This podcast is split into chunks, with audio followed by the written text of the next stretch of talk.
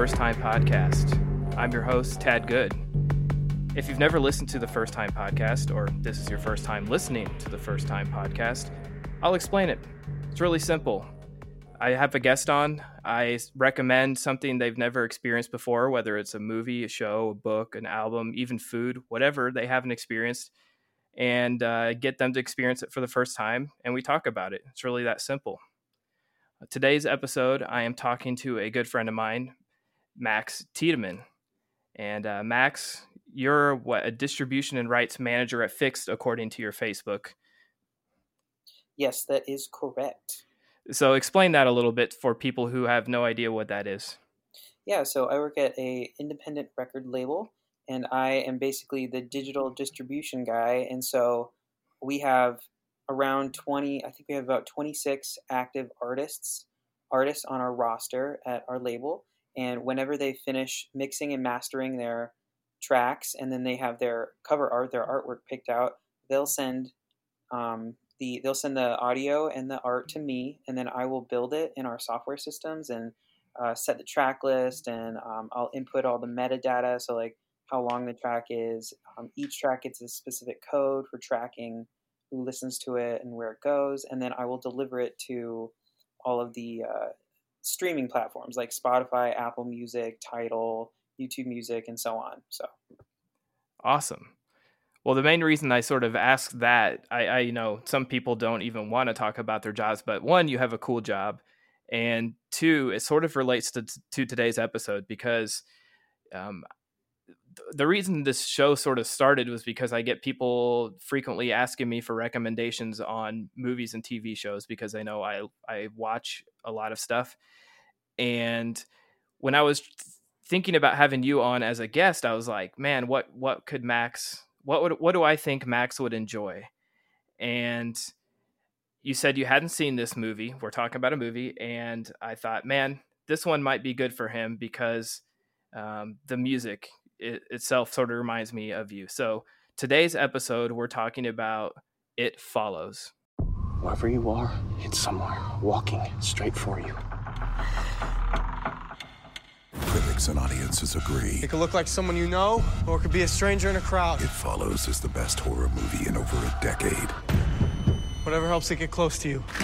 Do not watch this alone. It follows. All you can do is pass it along to someone else. Rated R, now playing. So, yeah, like I said, I recommend this one to you because even people who did not like this movie, it sort of splits right down the middle. There's a lot of people who absolutely love it, think it's the best horror movie, modern horror movie, the best horror movie of the last, you know, 20 years. And then there's people who think that it's completely overrated. But I feel like even the people who absolutely hate it and think it's overrated, absolutely still love the score. So when you said you hadn't seen this, I'm like, even if Max doesn't like the movie, the score, he's he's gonna like the score because it's really cool. Yeah, um, I was I was pretty blown away with the music. I'm not gonna lie. Um, I was, I I don't know, like it wasn't. It was subtle most of the time for me, but it it I, I thought it really rounded out um, the the whole experience for me, which is um, what I really enjoy about a good movie score. I would say so. Yeah, yeah, definitely. So, It Follows came out in 2015. It was filmed 2014. Came out 2015. Um, directed by David Robert Mitchell. It was only a second film, and sort of a low budget, really cool indie horror movie that became a huge thing when it came out. Um, it was, like I said, released in 2015. It had a 1.3 million dollar budget, which is pocket change right now to, for films. Um, and they shot it in Michigan for tax advantages to save on the budget. Even um, a year after its release, it had grossed over 20 million dollars. So they had really, really made quite a bit of money on this one.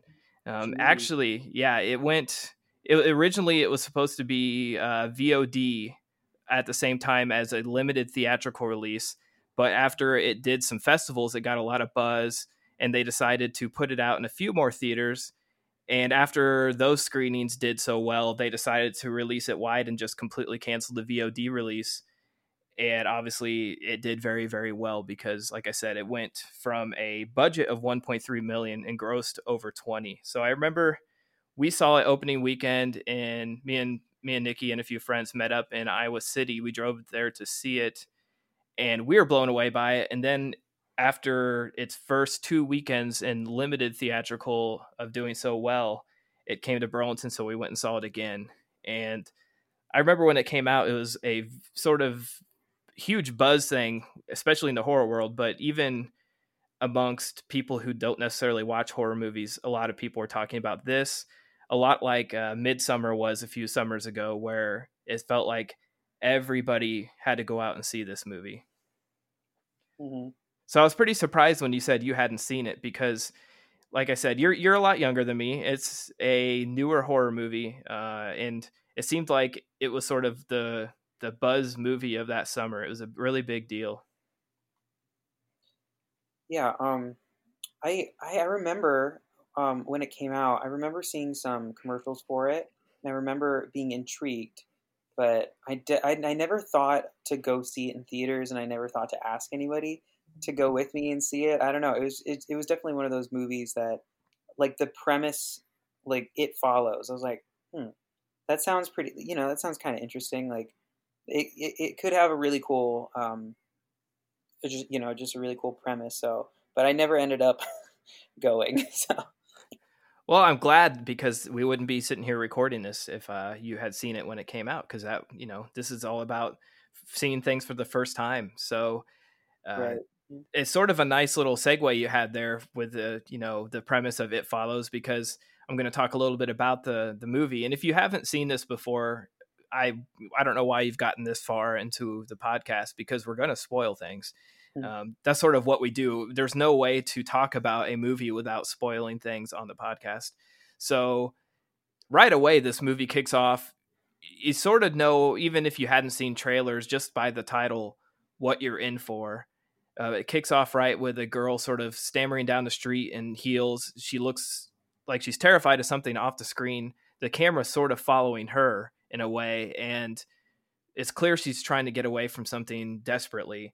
Goes into a house, then she comes out. Her dad's like, "What's going on?" Gets in a car, drives as fast as she can away, and uh, then we have that horrific shot of her by the ocean, or I guess it wouldn't be the ocean because she's in Michigan, so probably a lake, and her leg is snapped and she has a compound fracture, the bones hanging out. It's just a really intense way to kick off the movie and the and the score right away too. That opening probably it, it feels like opening 10 minutes because it just crawls along, but it's probably like a minute and a half or something is really intense right from the get-go before you even see the title of the movie. Annie?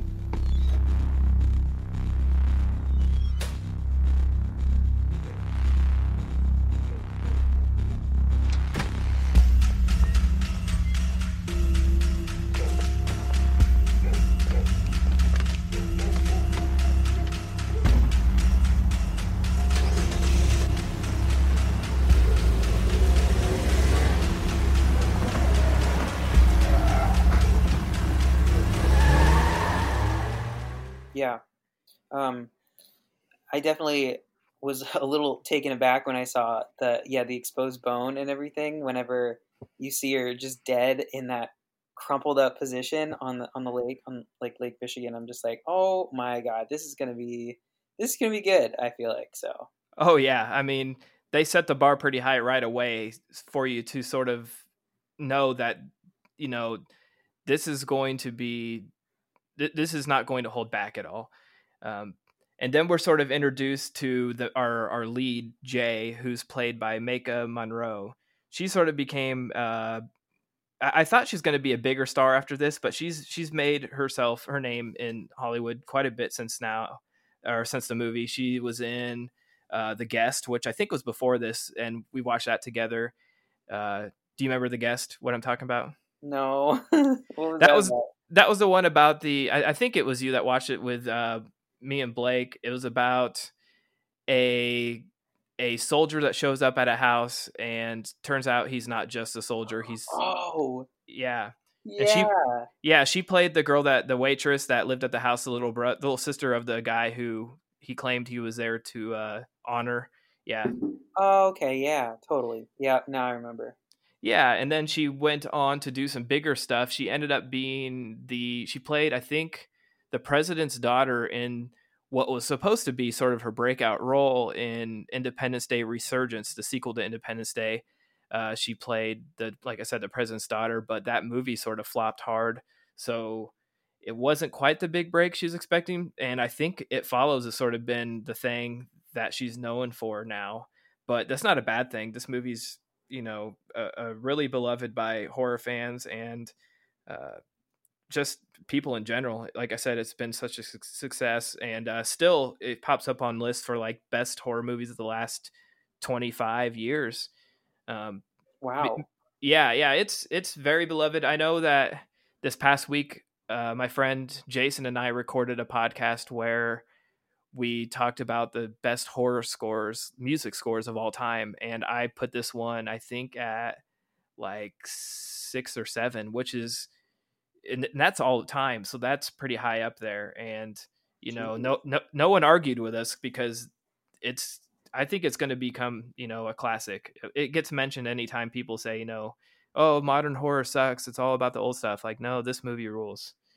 Um, so back to the movie, you know, sort of kicks off right away with that scene where she's got the broken leg in half, and then we get to meet Jay, and it's it's sort of a quiet, eerie scene where she's just hanging out in the pool by herself, and then she goes in and she's checking herself out in the mirror, and I've seen this probably six or seven times now. Like I said, I saw it twice in theaters, and I'm still catching little things that I did not realize uh, this time around that I did not realize last time I saw it.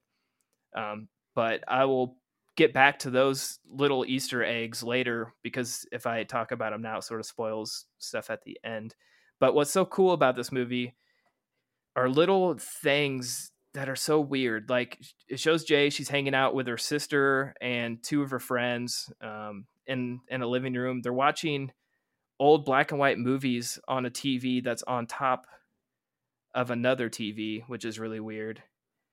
And her friend, I think it is, is reading is reading a book or or something on a on this little clamshell reader. Did you see no- or notice that thing? Yeah. I thought it was like I honestly thought it was like a birth control kind of I don't know. It looked it looked like some sort of thing and I was just like, what is that? Is is she like typing on that or is she just like fiddling with it? Yeah it, it looks like a compact like makeup mirror type thing Yeah. or or a thing that her, holds birth control or pills or something yeah. uh it's really unique and everybody's wearing really you like weird clothes like her friend has like knee-high sports socks and and her the friend that's a boy who has a crush on her throughout the movie there's a part where he's wearing shorts but he's also wearing like three or two jackets layers but he's wearing shorts and are on the beach. Just really weird stuff and from what i've read online the director uh, david robert mitchell all this was completely intentional because he, one he didn't want to date the movie. He didn't want people to watch this movie in 10 years and say you know oh this is so 2015 you know like when you watch an 80s movie you can instantly recognize it's 80s or 90s by the the phones they're using you know or cell phones they're not using or uh, any of the stuff the style anything. He tried to make everything as simple and unidentifiable as possible by having old cars new cars devices like that that clamshell reader it doesn't even exist in the real world so he sort of wanted to put that in there so people would be like what is that? You know and when was that a thing? And it never was so you can't really this movie doesn't really have a specific time it's set in which is interesting. Yeah, that was uh, probably one of the coolest things that I noticed, um, especially throughout the movie. In the beginning, I I thought I was like, oh, this is modern day because the girl in the very beginning who ends up getting killed in the opening scene, she peels out in like a Ford Focus, like a Right. know, like a 2013 Ford Focus. You could tell it's like a a newer model, and you're like, oh, okay, so this is like you know 2010s, cool. And then when the you know when the the story picks up um, with the main character in the pool and then throughout yeah it's just like wait, so what are we in the 90s? Are we in the 80s? Are we in the 20s? like where are we? right. And he also I think sort of said he wanted it to feel like a dream, like the whole movie to be dreamlike because we have dreams, we see people we don't really know, but we feel like we know them or you know, you have a dream about somebody who's supposed to be your brother but you've never seen that person or you you see things that don't actually exist in your dreams that's sort of weird that don't make sense and after reading that, it does it makes sense that he would do that. But um, yeah, just a really interesting approach to be that conscious of what you're putting into the movie that you don't want to date yourself. It's it's a cool concept, and you know, not a lot of people think about that. There's so many jokes and lines of dialogue that make you groan in movies that just came out five years ago. You know, so I hope that down the road it'd be interesting to watch this in another 10 years and see how we feel about it because you watch movies like Back to the Future 2 on how they predicted the future and it's laughable because you know no, none of that stuff exists at all what they thought would be the future and not that back to the future 2 was actually trying to predict the future but like you look at blade runner or any of these things that are now technically set in the past and it's like they were so vastly off on what our future would look like uh, but you know obviously this isn't trying to estimate what the future would be or anything, but it's just cool that he thought that deep to make certain little decisions that would not date the movie. Like like I said, they're watching old black and white movies on a console TV that's sitting on top of another console TV. It's like what what is that? Why would they do that? It's so weird. Yeah, there's definitely a very unique thing about the movie that I don't think I've ever seen any other movie do that. Yeah, and the first time I saw it, I I think everybody's the first time they see it is like when they see that clamshell thing, like what the hell is that? That's so strange. Yeah. It's it's like an e-reader, but it's a clamshell thing. I think I even saw somebody on Reddit probably that made one that was usable, but um hmm, yeah, and and then we sort of get to Jay. She goes on a date with this uh, sort of tall, handsome dude. They go out to see a movie and they're staying in line and they play this game where one of them is thinking about somebody that is there at the theater and the other person has to try to guess um, who they're thinking of or what why they want if they could replace themselves with that person who would it be? And it sort of just starts as an innocent game and you know jay is like says something about or no he says something about the woman in the red dress and jay can't see her and he starts to panic. And that's sort of our first clue or sort of um, even look into the rules of this movie. Like there's certain little rules that we learn throughout the movie. And the first, that's sort of the first time we realize that maybe the person who's infected is the only person that can see whatever it is that's following them. But mm-hmm. it's a, it's a pretty freaky scene because, you know, he obviously panics and wants to get the hell out of there in a hurry. And we're not sure why. We learn later why, but um, you think that he's just taking her out on a date, and uh, things sort of start to go really bad. They they get out of there and takes her out in his old car, which again, you know, he has like an old classic car, so it's another one of those things that what what time set is this? When does this take place? Because he's got this old huge car. They're making out in the back seat, and he ends up drugging her. She wakes up tied to a chair with this.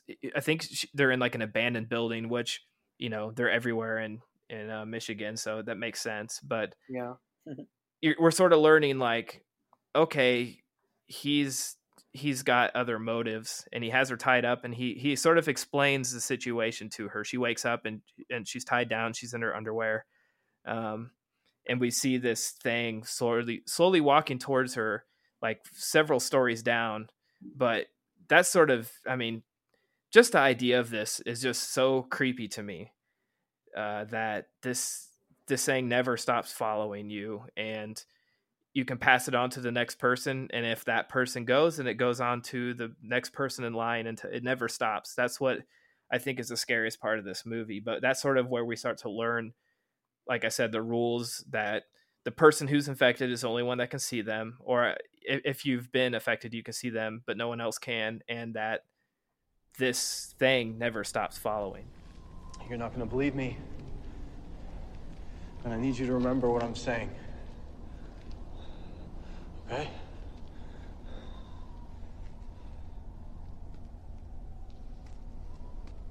This thing.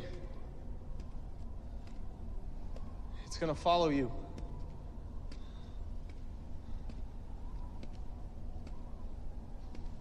Somebody gave it to me. And I passed it to you. Back in the car. It could look like someone you know, or it could be a stranger in a crowd. Whatever helps it get close to you. It can look like anyone. But there's only one of it. Help. Help. Uh, sometimes, sometimes I think it looks like people you love just to hurt you.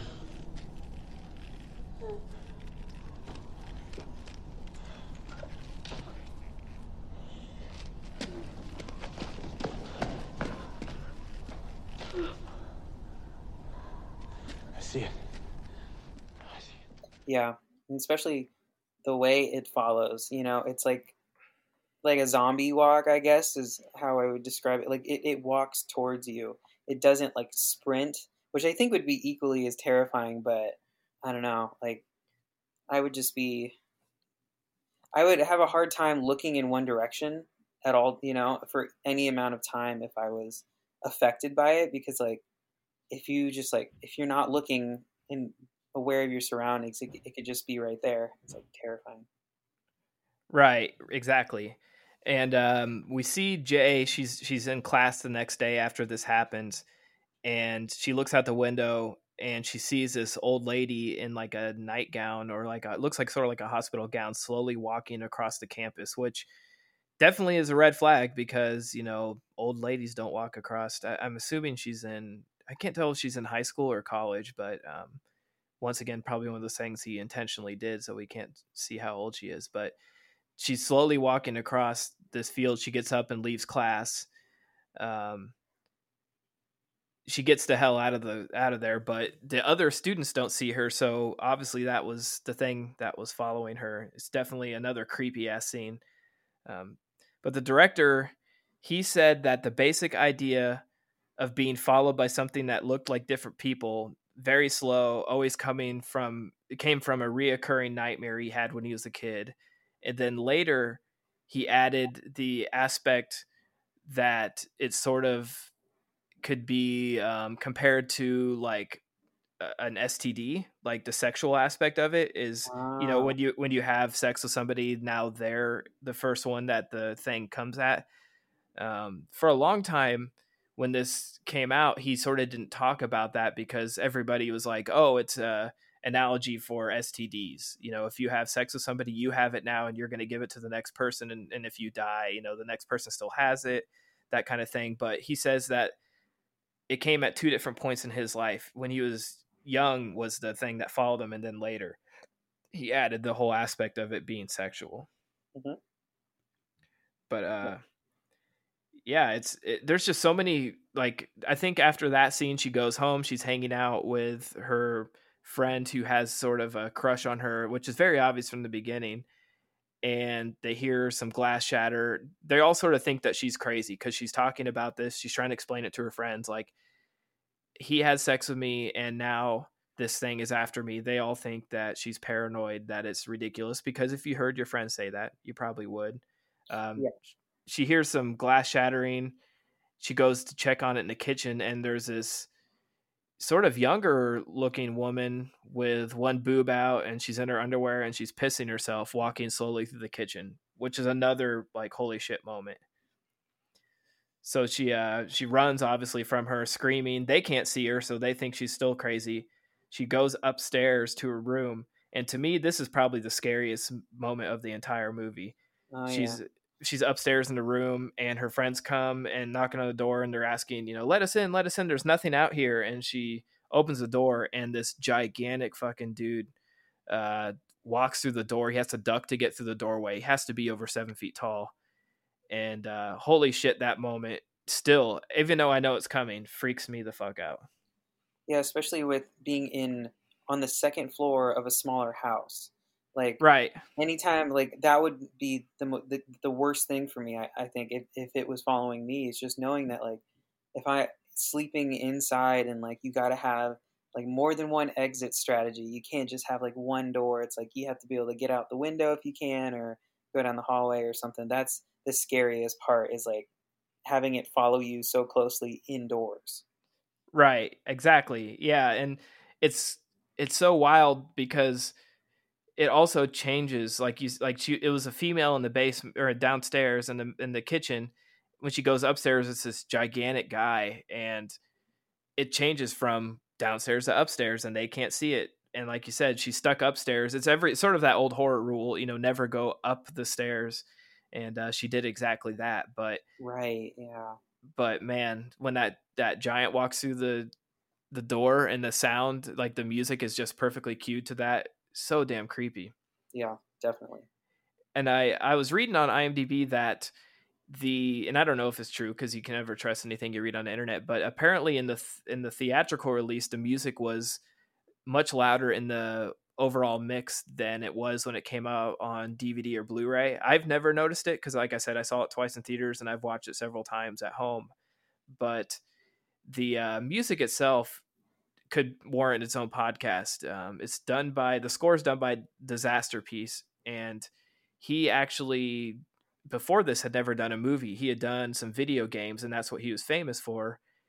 And the director asked him to do the music for this movie, and he sort of refused and said, "You know, I don't. I've never scored a movie. That's a huge deal. I can't just do that. I've never done it." And and uh, David Robert Mitchell said, "You know, well, I'm not doing the movie unless you do the score." So he sort of put an ultimatum up, and he ended up knocking out of the park. Uh, the music sort of a lot of people compare it to like old uh, late 70s early 80s synth uh, john carpenter type music but i think it's beyond that it has a little bit of that chip tune to it it's very digital weird uh, something about it just sort of feels dizzying and it feels Uh, it fits the movie so well because it's hard to it's retro while being modern while being almost futuristic at times too mm-hmm. yeah really cool though. I mean, overall, what like was I right that you and you would think that the score was cool at least? Absolutely, yeah. Yeah, like I loved it. oh yeah, I listen to it a lot while I'm working on stuff. I have it on vinyl. It is so cool. Just on its own, it's really good. It has some intense moments and some slow, swooning moments, like when Jay's in the pool and that kind of stuff. There's some just really fantastic moments in the score. But yeah. um, back to into the movie, they're they're sort of chilling at the beach, and of course, you know, the worst thing happens, and she's sitting in a in a sort of lawn chair, and her hair just sort of goes up, and we see it from the perspective of her friends, which we haven't seen yet, where we can't see it, but we see what it is doing, and they finally see what she's talking about because up until this point they had really just thought she was a lunatic but they see the saying grab her by the hair and pick her up and then it flips to the perspective you know of of her but such a cool thing to see. It's sort of like that old universal monsters invisible man type thing but it's done so well here um, they thought they were sort of safe over by the beach and they they run they hide in this little building and then the, the door breaks in and there's this creepy kid who sticks his head in the door like they just get the creepiest things to play it. And, and the kid like hisses. He like hisses at them. I'm like, okay. Yeah, yeah. And I really don't know the motivation of changing the character every time she sees it. It's something different, other than maybe the idea is that you can't like if you if you see if you saw at the beginning of the movie and what it looked like, you could always recognize what it is because yeah. when she's in certain there's certain parts in the movie where she's amongst a group of people and she can't tell who's a person and who's it. You know she suspects this person's it but it's not just walks past her or you know little things like that. Yeah but uh the kid yeah the kid crawls through the door and then uh it turns into a little girl and uh it's just yeah uh she gets in the car and she she peels out ends up crashing the car wakes up in the hospital. Um then there's this older dude that hangs out with them. I assume he's older. He seems like he's older. He's sort of the the bender of their he reminds me of bender from breakfast club Yep. because he has like the longer hair and wears the boots and stuff and he's sort of got a cocky attitude like it's, strangely enough it, this will date the podcast but he reminds me of people that are like you know corona won't get me i'm fine because he, he just sort of blows it off like look jay if we have sex it will be after me and i'm tough and i it won't it won't affect me. Yeah. he sort of has that attitude in this movie and uh so she ends up having sex with him in the hospital and uh he ends up paying dearly for it. Yeah, and I definitely I can see the parallel too with uh if if you're thinking about like STDs um with as the the creature as the thing that follows like it's like oh yeah I can I don't need to be safe. It's like I can totally um just wing it and it'll be fine. And then right. lo and behold. Yeah. Yeah. Yeah, and that's I think outside of the the opening girl, we don't really actually see the the it really do the damage. We just see the aftermath of it. But this is the first time when she she sees, uh, I think it's his, like he's walking and he she goes into his mom's. She runs into the house, breaks in, goes up to his mom's room, and there's like flashes of light, and it's pretty crazy.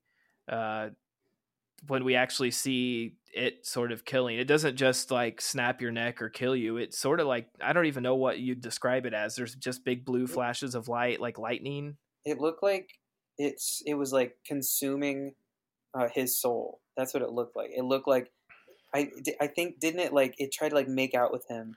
Right, It looked yeah. like he was, it was basically like he was a Dementor from the Harry Potter universe, just like sucking out your soul, and then you're like, then he's like laying on the ground, just like blue.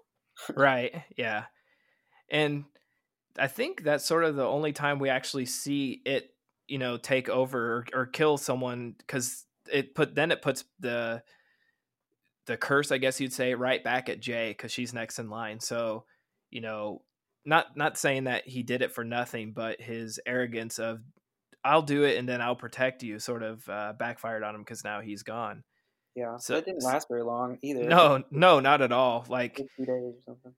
it, it's sort of I, I think maybe that was sort of a lesson in the movie like you know no matter what you do you're gonna get it's gonna get you and uh we're sort of still learning uh, at this point the rules on you know what can it do? How far will it go? Because you think when you're watching this what would i do? And obviously everybody's like i'd get in my car and drive as far away as possible to buy myself time but you could never sleep because you never know when this thing is coming because there's it's not like there's a rule book on this thing. You don't know if it can you know you assume by the rules that it just has to it, it will slowly walk at you so if you were to drive across the country it would take a while but it would eventually catch up to you but nobody knows that it can't you know transport from one place to another there's not it's not like it follows human rules or something but uh, Right. Yeah. It's like if you were if you were to like fly to Europe or fly to another continent, it's like would that solve your problem or would it like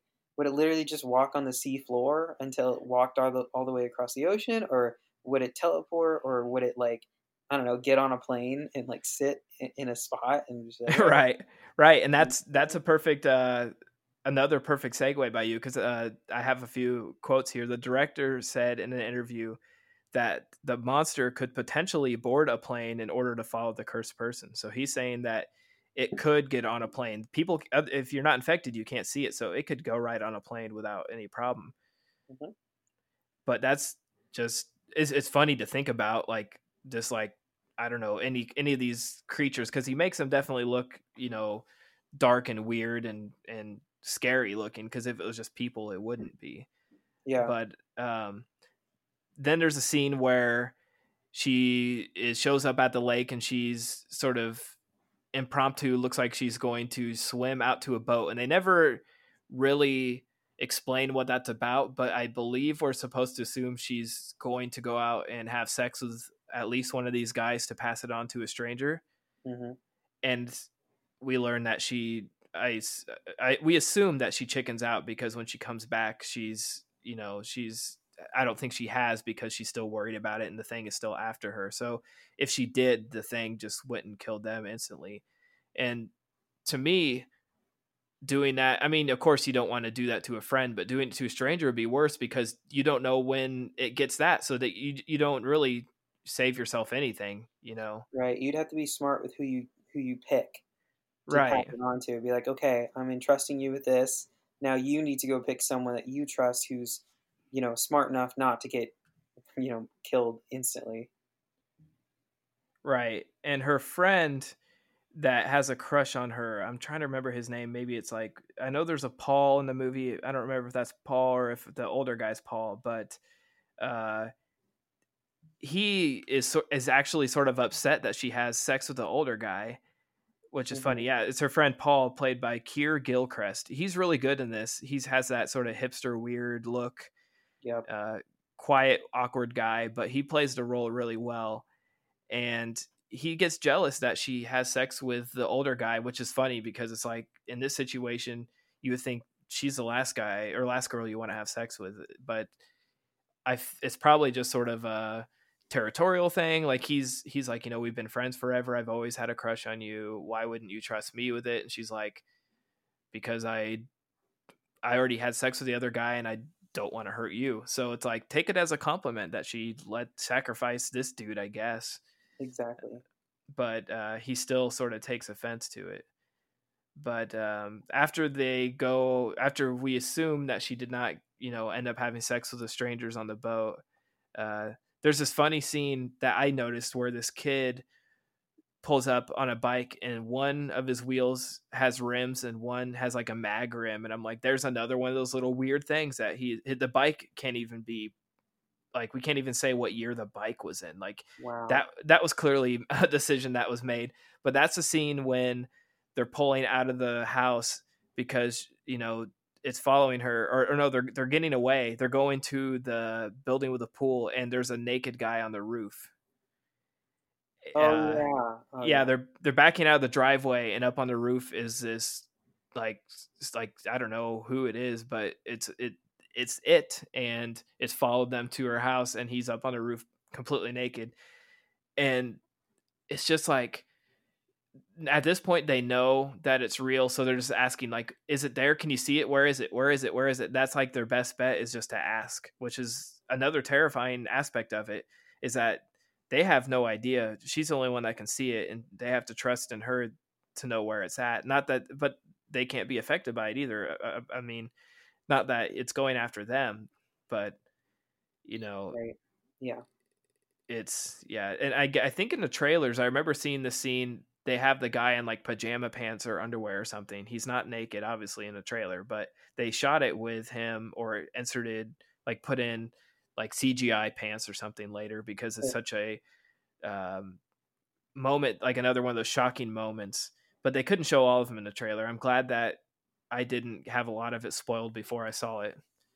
Um, but the the scene where they're heading to, and I've always sort of wondered this: is this a school? What is this? The building with the the big pool in it? Yeah, I don't, I don't, I actually don't know. I, I thought it was a school at first, but I, I really couldn't tell you. Uh, maybe it was like a, a, a recreation center or something like that. Yeah, it feels like it's in the middle of nowhere, uh, because they park and they walk quite a while, uh, quite a ways to it, and they break through like a fence to get to it. So I, I, my first thought was like, is this like a old shutdown like private school or something? But it might be a rec center. It could be like I don't even I don't know, but it's it's this building in the middle of nowhere, and they have this sort of ridiculous plan.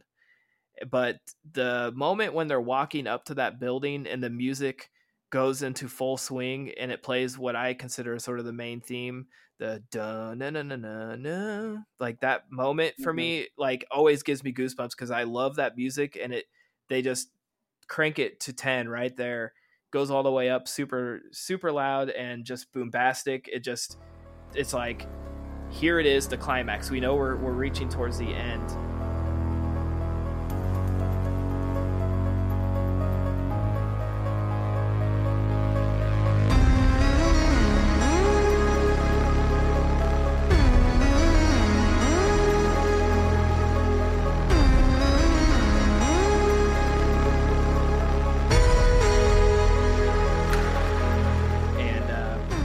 get inside and they they they get Jay into the pool and they set up all this stuff all around the pool. And their idea, I guess, is to get this thing in the pool and I assume what was their plan to electrocute it or throw these I don't I don't really it was a bad plan.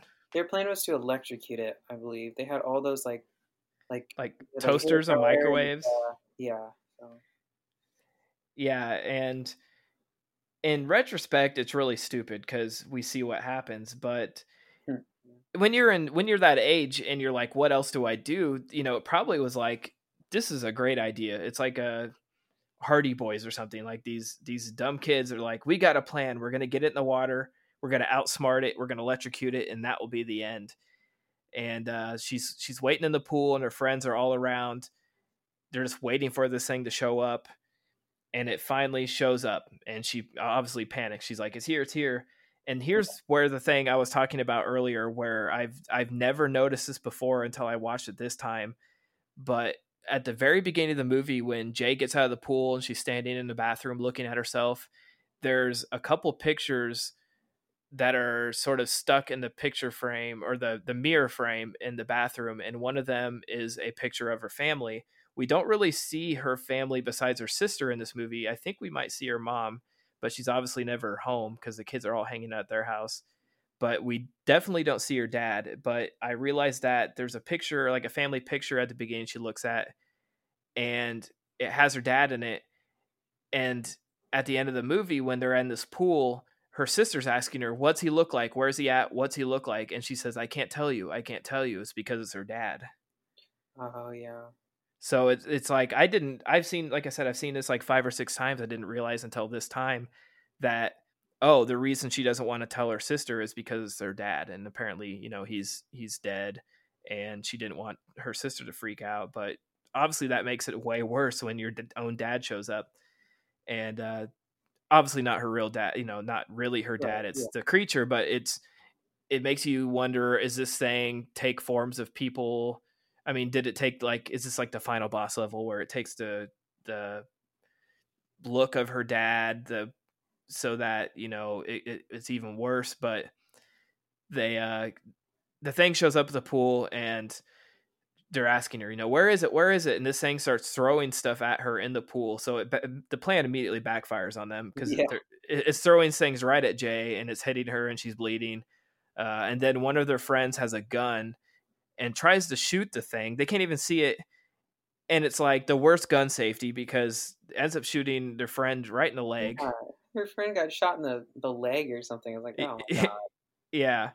Um, finally they they pull what is actually what they should have been doing from the very beginning. They throw a sheet over the thing so they can see where it is. Yeah. And and shoot it in the head. It's like when they finally throw that sheet on it's like, why didn't you do that earlier? That's or or like I guess I've just seen too many Invisible Man horror movies, but it's like just throw some flour or throw something, water, anything that we can see the outline of this thing. Uh, yeah, they shoot uh, it in the head th- and push it in the when, pool. Um, yeah, it was a. Uh, I thought it was interesting um, knowing when you find out that uh, the the creature has a physical form, even though your friends can't see it or only you can see what it looks like but it it takes physical space in our world. Um, right. like when they're on the beach you know and the kid and one of the friends the kid the guy who has a crush on the main character he like smacks the creature with a lawn chair and it like the lawn chair like stops midair and it breaks and that's when they realize like oh my god this thing is this thing is real like i connected with nothing. And um, right.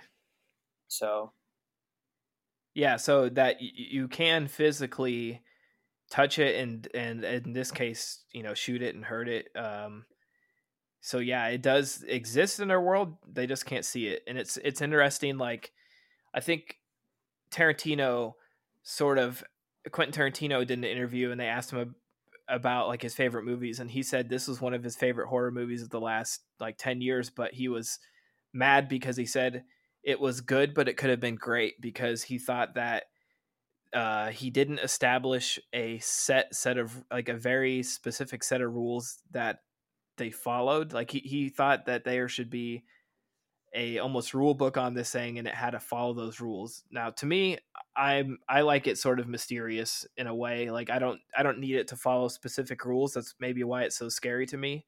Mhm. Is that we're slowly learning the rules as it goes.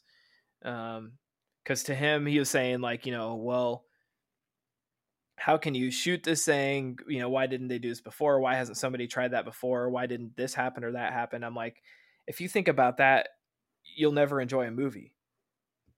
Exactly. Yeah. And you know, they they shoot this thing and throw it in the pool, and there's this really just sort of gorgeous scene where the blood is filling up the pool, and it looks like clouds, sort of like Oh, cloudy yeah. blood, and it's just it's for a gory scene, it's very gorgeous, and the music's playing, and you you have that feeling, oh, it's over. You know, they they got it. It's not going to follow her anymore. Uh, but there's before they before that even uh, they shoot it and throw it in the pool, and there's that really scary scary scene where it falls in the water and it has a hold of her leg, and she's trying to get out and she's stuck underwater. And to me, that's like one of my biggest fears. I am not a swimmer. I don't enjoy water, and uh, being held underwater like that is just absolutely terrifying. hmm Yeah, that would be. Yeah, that'd be insanely scary. I would not want to get pulled under underwater by that creature.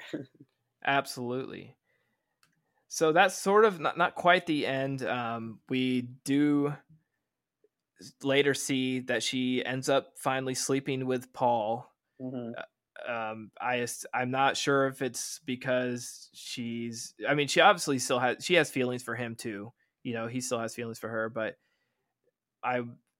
It seems almost like you know, I'm passing it to you. And then we see him driving through Detroit, and there's a scene where he's driving and he sort of looks at, at some prostitutes, and it's like, is this insinuating that he's going to pass it on to these women? I mean, obviously that was shot for a reason. That's sort of the very end, but um, did you feel that from from the sh- the scene, or did you just sort of feel like that was the end? I don't know. I felt like the movie should have ended after the uh, um, the pool scene. I don't know. I thought I was really enjoying the movie up until uh, up until after the pool scene, and then anything after that, I was just kind of like, "Is this?" I was like, "I don't know. Is, is this necessary?" Not not exactly sure. So, but Yeah, because they leave it sort of open ended. Like we don't know if she officially killed the thing. We don't know if she's. I mean, we if she if she did not kill the thing, she passed it on to Paul. We assume Paul did not pass it on because they never really show anything. They show him Well- driving around, maybe looking for something to pass someone to pass it on to. Right, and it, it, it seems to me like she passed it on to him so that they could work together because she can still see it even though it's not attacking her, right? Because she could see it attack um, the one dude who slept with her in the hospital and who who got killed in his house. She, you can see it, but it's you, you can see it when it's not attacking you if you passed it on already. So if they're together, if they're a couple and they both can see it, there's a better chance maybe that they can avoid it or work together to make sure that it doesn't get either of them. Yeah, yeah, that makes sense. And it's sort of I think there's a scene towards the end where they're just walking down the sidewalk as a couple and the director clearly plays a little bit of mind games with us because in like the far background you know blurred out because they're they're so far behind uh, or there's there's people walking on the sidewalk behind them. And it's like in your mind after watching this movie you're just assuming that if there's somebody around they're following they're getting followed you know and it's like is that someone is that it following them still you know uh it's just Yeah. you never know if it's over it's just sort of leaves the ambiguous opening but or uh, closing but yeah it's it's really cool i really love this one um overall did what did you think of the movie Overall, I would give if I had to rate it, I would probably give it like a an eight out of ten. I liked it. I did, but like I said, I thought that I thought it should have ended after the pool scene, or maybe you know maybe like an ending credit where they're all talking about it. And but yeah, but I do I do appreciate how how they do leave it open ended. So it's just like, well, they shot it in the pool and it started bleeding everywhere, so it it should be dead, right? But then there's more to the story and it's still following them at the very end and i'm just like and i thought i was assuming it was going to tie it all in um, to the girl in the very beginning of the movie um, where i assumed like in the beginning when it's the the the girl who gets murdered on the beach that's present day and then i assumed like okay and the main story takes place um, back in the day or something like that and then it's to wrap it up but i don't know. That that was where I thought it was going, and then, but again, it's great that it um, it does leave it open ended because it kind of you know makes it a little scarier that way. Yeah, I've always sort of been drawn to horror where not everything's explained. Like I, this movie to me, it's clear that he's the director is influenced by John Carpenter's Halloween because in that movie, that's sort of the first proto slasher of its kind, where Michael Myers one day just murders his sister. They lock him up, and then one day he gets out and he just goes after Laurie Strode. And there's no rhyme or reason until later in the series. You know, they have to give a reason, which a lot of people hate. And that's what I sort of like about it is that there's no rhyme or reason. You know that this thing is coming for you, and it's just it's just coming for you, and that's it, and that's scary enough. You know, we don't need a big explanation yeah, I, I would definitely not be able to sleep. Like I would have to like booby trap. I don't know, like that would be just terrifying. Be like I I, I could never sleep, or I'd have to like hire bodyguards or something, or like set up tripwires just so. Like the guy um, who gave it to her in the beginning, where he was staying at like that abandoned house or whatever. Right. Yeah, they go in there and they find yeah. He had like bottles uh, lined up on the windows. Everything was booby traps that if it was if it did make it to him while he was sleeping, he could hear it coming and then at least escape um, if it made noise. So, and the the other thing, it's like what I think, what I want to know is like, can can we just trap it? Like, if we can't kill it, if you can't shoot it and mortally, you know, and wound it and and then it dies, it's like, well, since it takes up physical space, it takes up physical space in our world. What if we, you know, throw the sheet over it and then I don't know, box it in. like put like a like a metal cage or like or you know or like lead it into a prison cell and then lock the door and then you know if that's what I want to know is like can we just like lock it up and then it still lives but it never hurts anybody else. Right. And I've thought about all that stuff too and how what I would do and I think right after I saw it I told Nikki like it's like one of those things where we left the theater and we all went to parking lot and we're like talking about it and I was like I think if I was in that situation I knew it was after me, I would just kill myself. Like I am already super anxious all the time. I worry too much. I don't sleep well. I think overthink everything. And if this was happening to me, life just wouldn't be worth living for me. I know that's dark, but to you would you would never be able to relax or sleep and I mean, we see that with her her friend who like you said he went to the house and he had the bottles and all this stuff set up it's like he couldn't truly even relax you know what good is life if you you, you are constantly worrying about this thing? And that's just this movie gets to my core because i'm naturally like i said i'm naturally always paranoid and sort of just anxious so this movie plays on that big time. Right. I think i think in order to live a somewhat okay life if that happened to you would you would just have to have faith in the person that you pass it on to you know and have faith that they'll be able to pass it on to the next person and not get murdered themselves and then you know so on and so forth. And eventually like if enough people succeed and they pass it on enough times you might be able to live your whole life or you know maybe I don't know a good five to ten years without it following you for a while if you know people really figure out how to cheat the system. I don't know. So. Yeah, um, the director David Robert Mitchell also said that neither a condom nor same gender sex would stop the monster, and the curse would still be passed. So he's got certain rules set up, but just what we were talking about a few minutes ago is sort of like uh, J.K. Rowling is like, stop talking about it.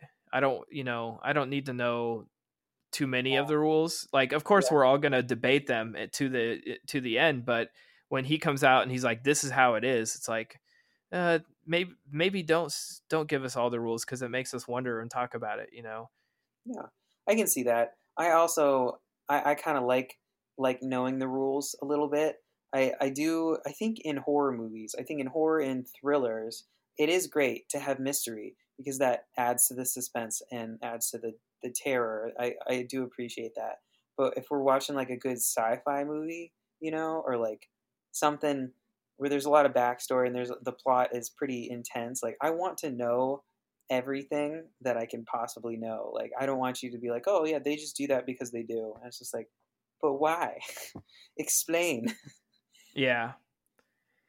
Yeah, So- there's there's a lot of interesting stuff like when I when I did a little bit of research, um I would say half-ass research on this, um reading about it, there's so many different things that people have read into and I don't know I think some of them are probably a little far-fetched where people just are connecting things that necessarily aren't there, but some of them are interesting. Um there's some theory that water like like bodies of water play a big thing in this which does make sense. We we first meet jay she's in a paddling pool and she's safe and she's relaxed and then um, whenever she gets to bigger pools of water like the lakes uh, things are more dangerous. Like when she's by the beach or when she's going to go out and swim to those guys at the very beginning with the girl at the lake um, there's a lot of sort of water stuff in here and it, you know the ending takes place in a pool. Um i don't know if that's just you know mi- like michigan's covered in in lakes but um yeah. there, there's just so many different theories out there. Like uh, there's a scene where she's playing old maid with cards and she sees like an old woman card right before that scene where the old woman's seen walking at her. Um, there's there's like a theory about uh, how a ball seems to follow the curse throughout the movie because a ball hits her window and lands in her garden um, later when they go to hugh's house they find a picture of him holding a ball after Greg is after Jay has slept with Greg, a ball is seen bouncing from the direction of Jay's house towards Greg's house. And when Jay sees Greg dying, the motive on her t-shirt, a blonde girl and a ball is is seen.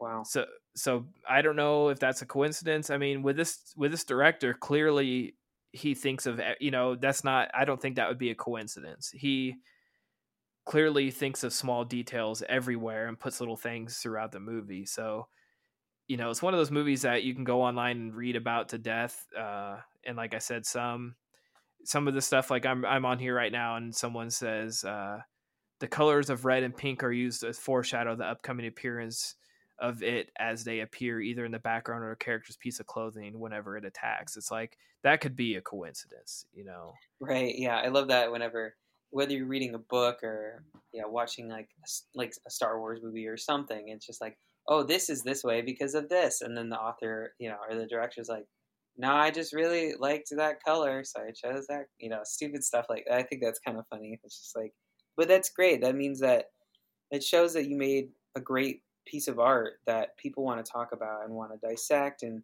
they want to expand on I guess your world that you've created, even if it's not canon, they still just want you know. It's it's nice to be able to talk about it and read about it and you know experience it in a different way.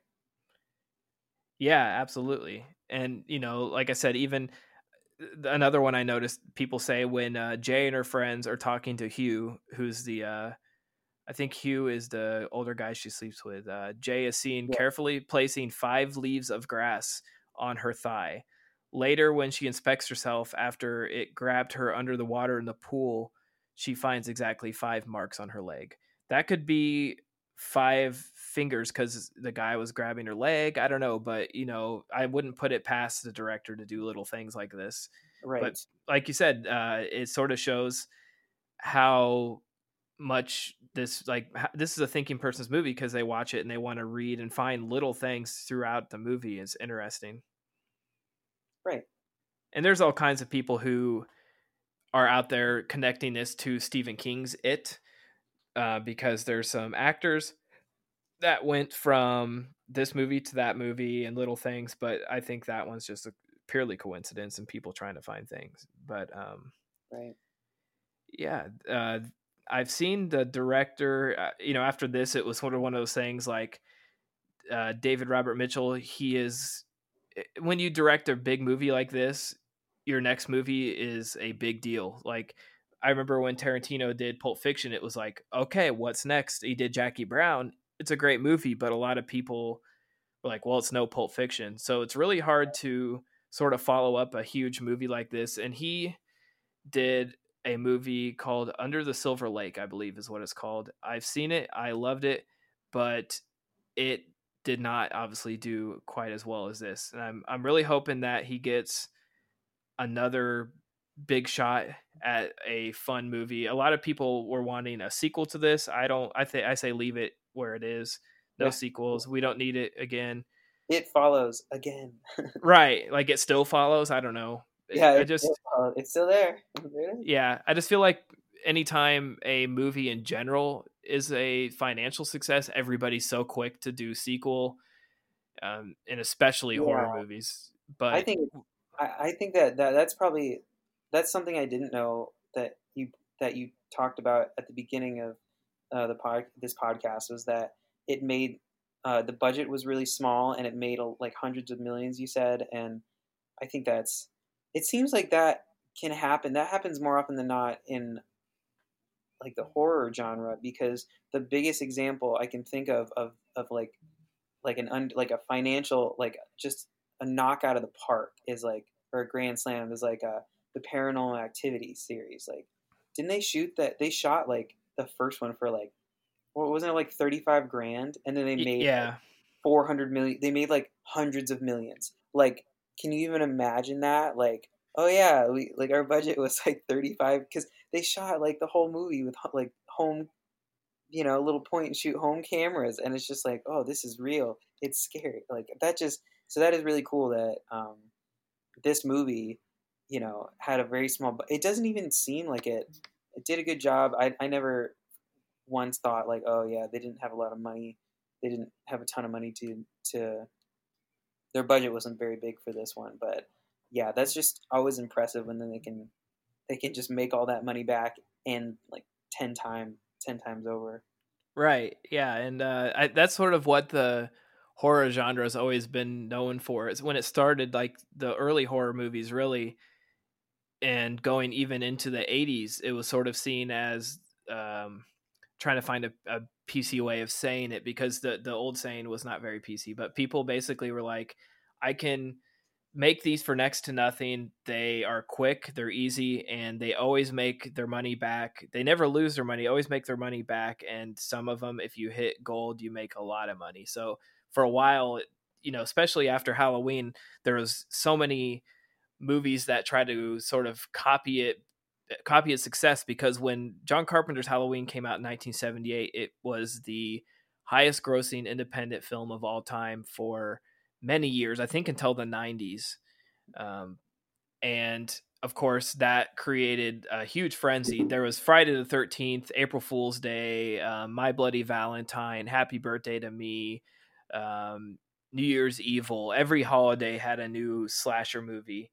Uh, yeah. And you know, it's like you said, it's just they saw that Halloween cost nothing, made tons, and they wanted to copy that. Of course, these movies weren't as successful, and then as these movies got bigger, they started throwing more money at them. So when they're spending more money and making less money, they sort of burnt themselves out in the late 80s. The the genre died down until Scream came out and reinvigorated the genre into this sort of like teen pretty teens being stalked by a killer thing until I don't know, maybe the you know that was the mid to late 90s and then I think the sort of next trend was the like torture porn saw and that kind of stuff and then yeah. we had we had the resurgence of it, it's sort of funny because I remember I think the thing that took the title from Halloween as the most successful um, highest grossing independent movie was Teenage Mutant Ninja Turtles surprisingly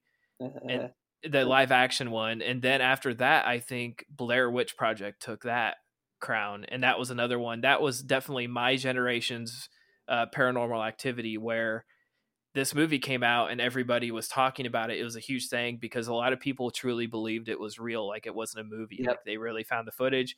And then, you know, they did the same exact thing with Paranormal Activity where they shot this sort of shaky cam home home video type movie for next to nothing. It made a ton of money. And then we saw a huge surge of these found what they called found footage movies. Yeah. Which Burned I- themselves out, you know. I I love that's probably my favorite one of my favorite like techniques I guess I don't know but I think it works so well with like uh, thrillers and horror movies like like I know a lot of people don't like Cloverfield but I absolutely I, I just love that like I like the mid to late 2000s because of Paranormal Activity like the point and shoot uh, or yeah the found footage videos it really does make it feel real like I can totally understand why a certain amount of people would think that the Blair Witch Project footage was actual footage. Like same thing happened with like The Exorcist, didn't it? Like people like thought like they would be, you know, people thought that it was actually cursed and stuff like that. Like it had like a pretty crazy reaction. So Oh, absolutely, yeah. And it's funny because you know people. I've watched The Exorcist with people not too long ago, or you play it in a theater now, and people will laugh at it. And but when it came out, you know, people were absolutely terrified. And I watched Blair Witch Project probably a couple years ago, and it obviously didn't have the same effect on me as it did in the '90s. But you know, it, it's so weird because I don't know. A lot of people say it's because we're desensitized. I don't think that's it. I think it's just like a generational thing. We just find something else that sort of freaks us out. But found footage gets a lot of bad rap because it, like you said, the um, paranormal activity movie sort of revamped that and brought them back into the limelight. And of course, just like any anything, when something's a hit, everybody wants to jump on that boat.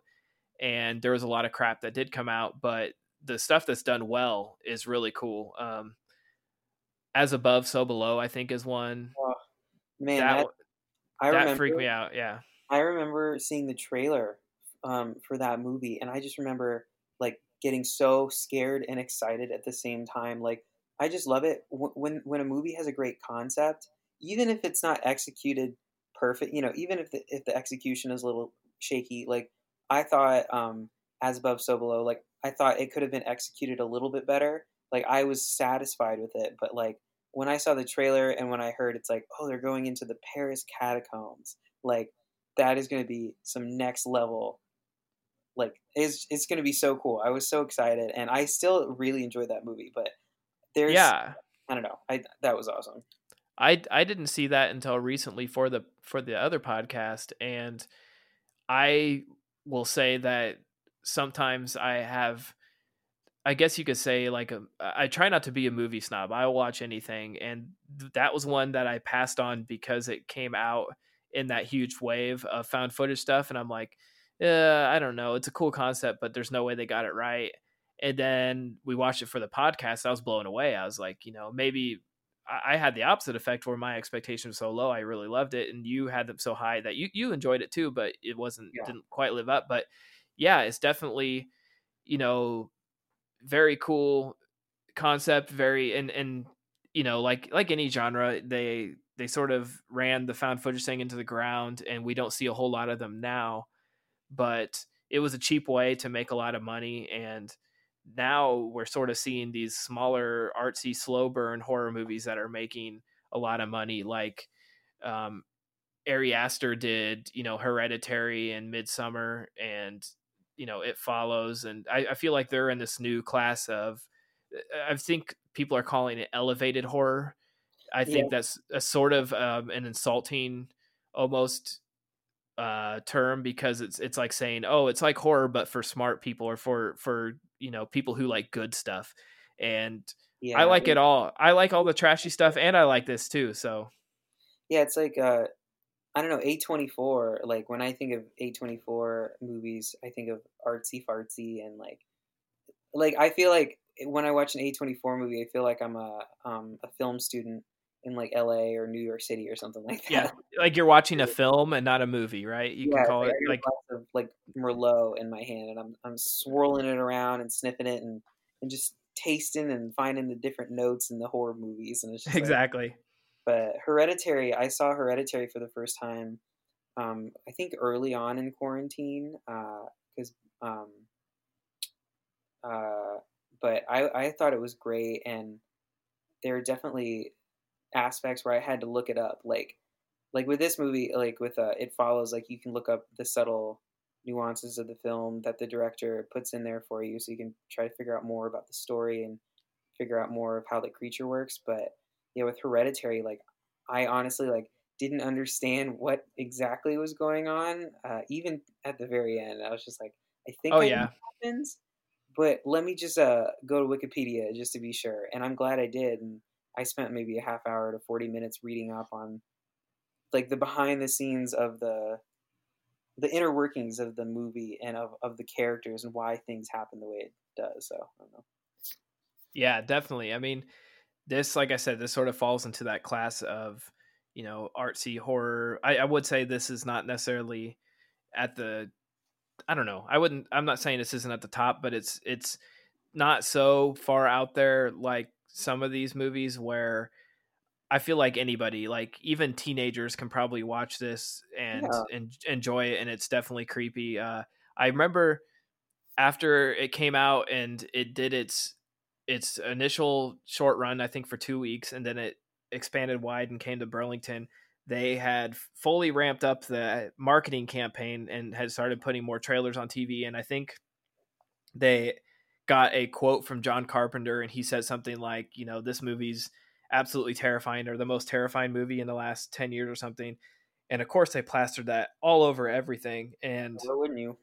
right and it's just so cool to see like in a time like modern times to see john carpenter's name getting that much respect because there was a, a time where in the i'd say definitely the 90s into probably the oh man probably up until maybe five or six years ago maybe maybe more maybe 10 years or so ago where carpenter wasn't considered that cool for a while.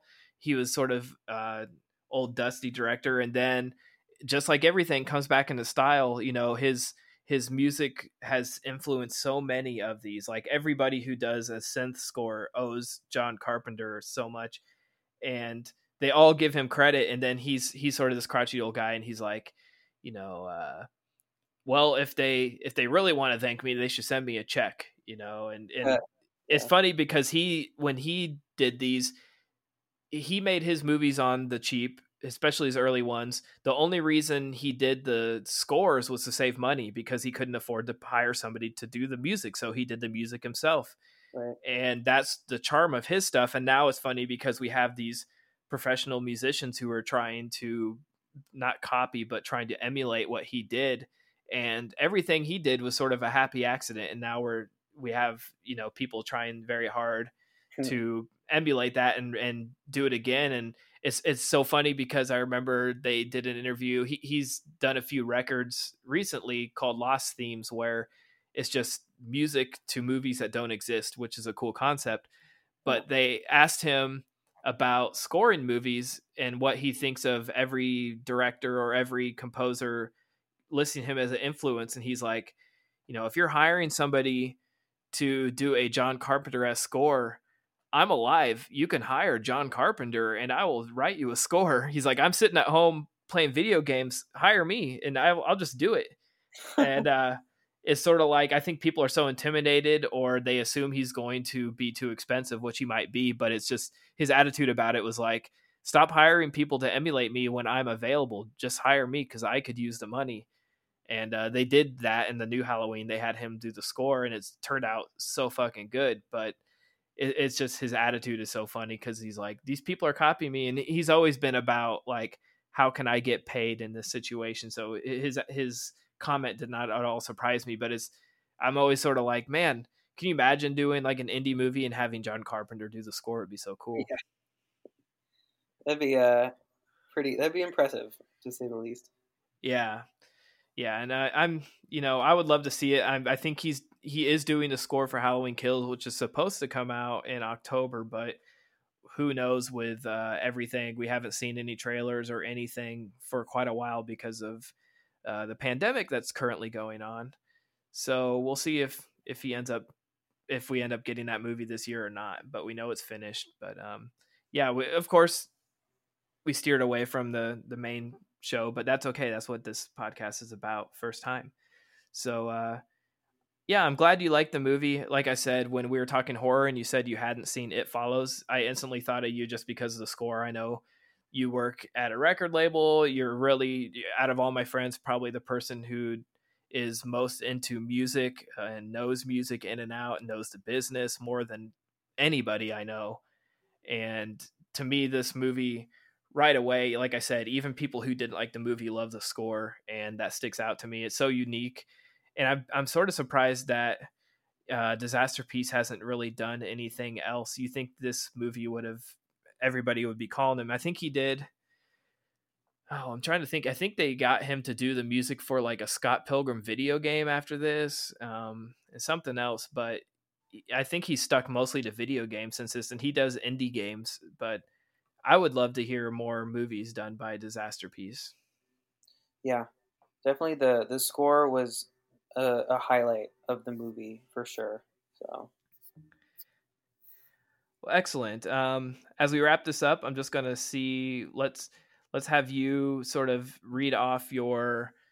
Um, where can people find you on social media? Where should they follow you? Where where should yeah it follows? Where should they follow you? Um, and uh, you know where can they find more information about what you do or you know give anything a shout out that you like Oh, okay. Well, um, if you want to follow me on Instagram, I guess uh, my username, my handle is like Maxwell Charles. So it's just the at sign, you know, and then my first and middle name, M A X W E L L C H A R L E S, um, on Instagram. And then um, I'm on LinkedIn, I guess, if anybody wants to connect with me on LinkedIn. And then I'm on Facebook. Um, but uh, I don't know. Yeah, and then I can plug uh, the label I work for. It's called FiXT, um, and we we have two two divisions of FiXT. It's FiXT, uh, which is electronic rock and EDM and IDM, uh, and then we have uh, FiXT Neon, which is synthwave.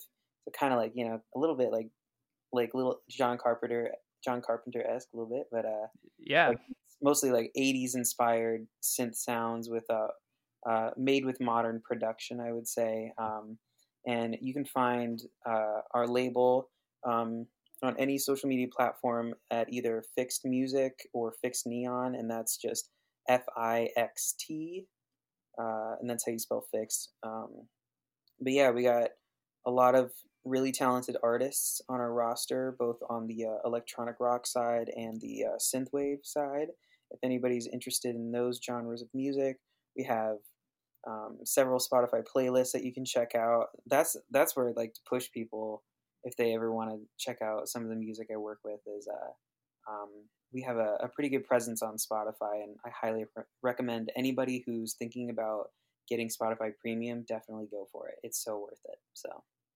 I agree. We just switched over from a family plan to the couples plan. It saves us a couple oh, yeah. bucks, but uh, we've had premium since Spotify first came out. Like I haven't heard a commercial in five years. I love Spotify. I use it all the time for podcasts and music. I still got the commercial memorized. It's like, want a break from the ads? Click now for to hear 30 minutes of ad-free music. yeah, yeah. They have the same like four commercials on loop, and I swear, I kind of like. I swear they have. Um, they they make them a little bit too mediocre. I, they feel like they make them kind of crappy on purpose so that you so uh, you subscribe. Yeah, and you're like, all right, I'm going to pay the money so I don't have to hear these um, subpar ads. I guess I don't know, but yeah, they should play uh, local ads on there. That will really get people to subscribe to premium. I know I had some before I got Spotify Premium. I know I was hearing, I think, a couple of local ads. So you can. There is geo targeting. I'm pretty sure. So, wow. But yeah, I I don't even think about it anymore because I just like I said, I, I even in my car, I've streamed from my phone to my my um, car's player through you or through uh, Bluetooth. So I never really. I mean, I li- when I do listen to physical media, it's on vinyl at home with my turntable, yeah. and then it's streaming. It's like nowhere in between. I can't remember the last time I bought a CD. Yeah, uh, I, which is just funny how that works. Yeah, I aspire to be. I aspire to get to your level uh, hopefully next year because like I drive a 2003 Mustang and that sucker it, it, doesn't have it's too new to have the cassette input. So like Yeah. The cassette input you can plug in an aux cord in the back of it usually on like any model. Um, but my car is a little bit too new and way too old to have uh, an aux auxiliary out or Bluetooth.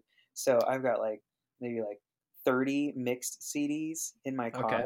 and I don't even label them. I just like pop one in. I'm like, let's see what I put on this one. So I'm, but I'm I'm really excited to one day, one day have a car with uh, an aux cord. so I had a Daewoo Lanos before my my Scion, and it had it.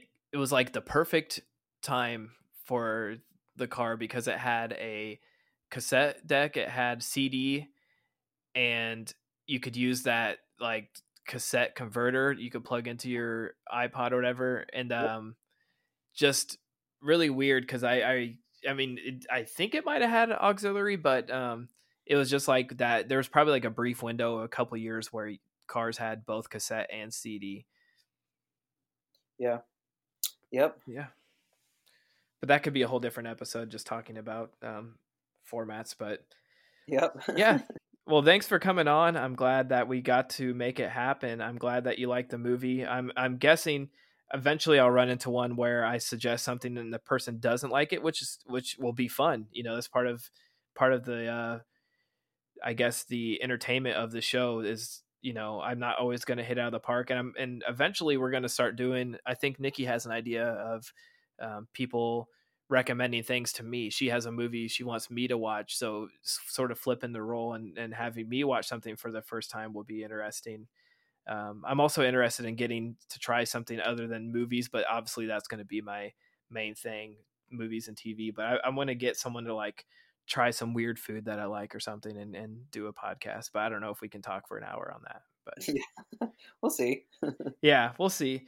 But um, thanks again for coming on. It was uh, great talking to you, and I hope that this pandemic can wrap up soon so we can hang out again and watch movies again and talk music until 2 a.m. again. And uh, but you're always welcome on here. Like if you ever think of something that you see that I might not have seen, and you think, or even like a record or something I might like, never hesitate to reach out Yeah, and totally. uh, let me know. And this is, you know, we're going on an hour and 20 minutes now, and it's been a lot of fun. It time flew by. So, uh, again, thanks, Max, for coming on. It's good talking to you. yeah, no problem. Thanks for having me. This was a lot of fun. I'm glad I did this.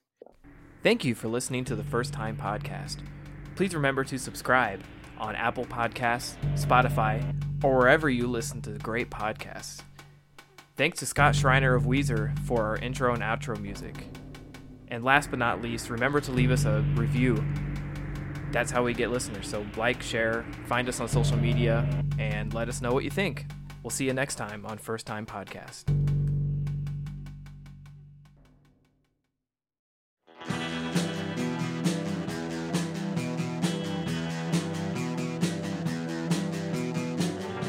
Listening to the Prescribed Films Podcast Network, home to hundreds of hours of free podcast entertainment.